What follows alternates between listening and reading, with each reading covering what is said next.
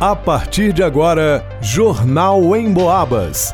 As notícias da região, de Minas e do Brasil, você ouve aqui na Emboabas, em 92,7 e 96,9. Emissoras que integram o sistema Emboabas de comunicação. Ângelo Vierman. Prefeitura e Câmara de São João Del Rei divulgam ponto facultativo. Isabela Castro. Comércio de São João Del Rei manterá horário especial de funcionamento neste fim de semana para vendas de Natal. Marcelo Alvarenga. Torcida do Fluminense vive expectativa na final do Mundial de Clubes. Gilberto Lima. Homem foi preso em Santa Cruz de Minas, acusado de agredir fisicamente e torturar psicologicamente a companheira. Jornal em Boabas.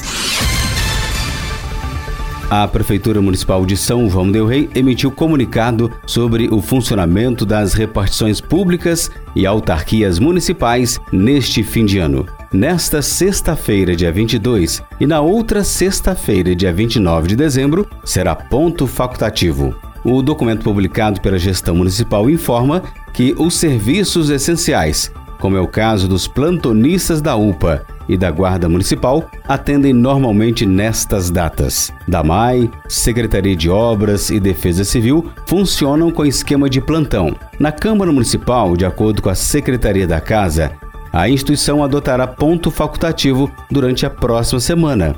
O retorno aos trabalhos legislativos por lá estão previstos para o dia 2 de janeiro de 2024. Para o Jornal em Boabas, Ângelo Vierman. A população da cidade, da região e os turistas que visitam o município terão um tempinho a mais para realizar as tradicionais compras natalinas, uma vez que neste final de semana as lojas associadas ao Sindicato do Comércio de Bens e Serviços de São João del Rei, o Sindicomércio, ainda estarão funcionando em horário especial. Segundo o calendário divulgado pelo sindicato no mês passado, neste sábado, dia 23 de dezembro, o comércio ficará aberto das 9 até as 21 horas. Já no domingo, dia 24 de dezembro, véspera de Natal, as lojas vão funcionar das 9 até as 15 horas. No dia 25, o comércio ficará fechado. No período de 26 a 29 de dezembro, o horário voltará ao normal, entre as 9 e 18 horas. Ainda de acordo com o Cinti Comércio, no dia 30 de dezembro, o comércio são joanense funcionará das 9 até as 13 horas. Nos dias 31 de dezembro de 2023 e 1 de janeiro de 2024, as lojas da cidade estarão fechadas. Já no dia 2 de janeiro, o horário de funcionamento será de meio-dia até as 18 horas. Para o Jornal em Boabas, Isabela Castro. Logo mais às três da tarde, o Fluminense e sua torcida vão viver o momento mais importante de suas vidas, a final do Mundial de Clubes na Arábia Saudita. O tricolor carioca mede forças com o Manchester City da Inglaterra, clube que tem como treinador Pepe Guardiola e gasta 2 bilhões de reais com salários enquanto a equipe de Fernando Diniz desembolsa 183 milhões. É uma diferença gigantesca, mas dentro de campo as duas equipes começam com 11 jogadores e tudo pode acontecer. Os torcedores em São João del Rei estão muito ansiosos por este momento histórico. O músico e cantor Daniel do Cavaco cita até Nelson Rodrigues na sua análise do jogo. A minha expectativa é muito boa porque a gente é o melhor time da América, né? E ganhamos esse bônus aí para disputar esse mundial e chegamos na final contra o maior time do mundo. É uma situação muito diferente orçamentária. O City é o melhor time do mundo, tem mais dinheiro, mas Fluminense é Fluminense. Nunca duvide do Fluminense, como dizia Nelson Rodrigues. Então a gente está aqui na expectativa e vamos torcer,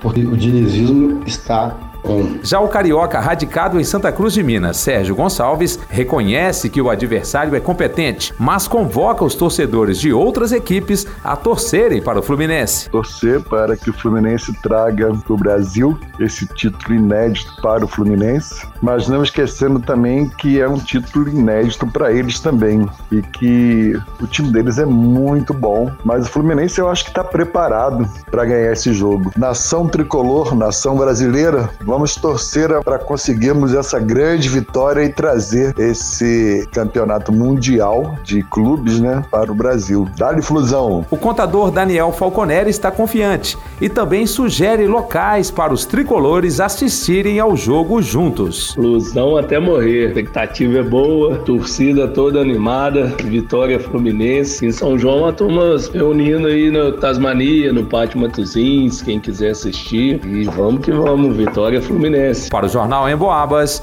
Marcelo Alvarenga.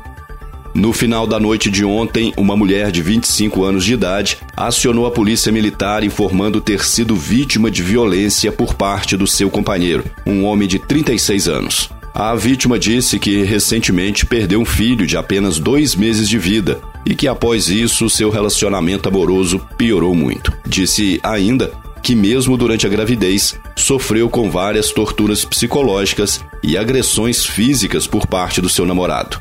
E no final da noite de ontem, ainda muito abalada com a perda do filho, ela resolveu sair de casa para andar e chorar. E quando estava sentada em um banco de madeira na Avenida Ministro Gabriel Passos, foi abordada pelo cidadão que insinuou que ela estaria esperando por outro homem. Foi quando ela explicou que apenas queria ficar sozinha, mas antes de sair, o homem a pegou pelo pescoço. Em seguida, a soltou e foi embora.